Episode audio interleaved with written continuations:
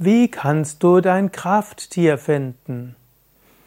Es gibt viele Möglichkeiten, dein Krafttier zu finden. Bei den Indianern gibt es manchmal Vision Quest, das heißt, für eine Woche oder länger geht man in die Wildnis ohne irgendwelche Vorräte, fastet entweder oder isst Früchte oder Wurzeln und so weiter.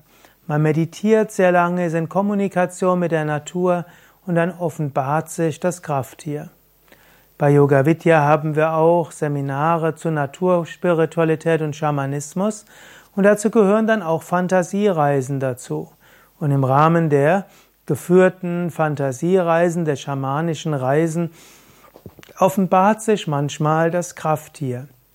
Und eine solche schamanische Reise ist vielleicht die einfachste Weise, dein Krafttier zu finden.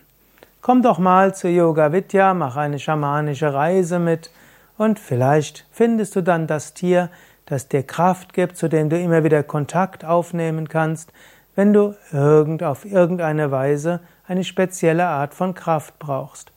Übrigens, nicht alle Menschen haben ein einzelnes Krafttier. Ich kenne viele Menschen, die im Lauf ihres Lebens unterschiedliche Tiere gefunden haben, die ihnen Kraft gegeben haben.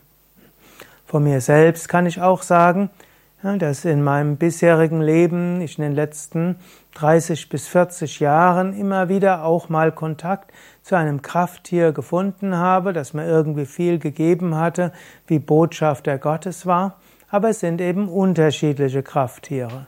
Für mich ist eben der Hauptbezug letztlich Swami Shivananda und Gott selbst und Krafttiere sind dann vorübergehend hilfreich. Alle Informationen über Schamanismus und Naturspiritualität Seminare auf www.yoga-vidya.de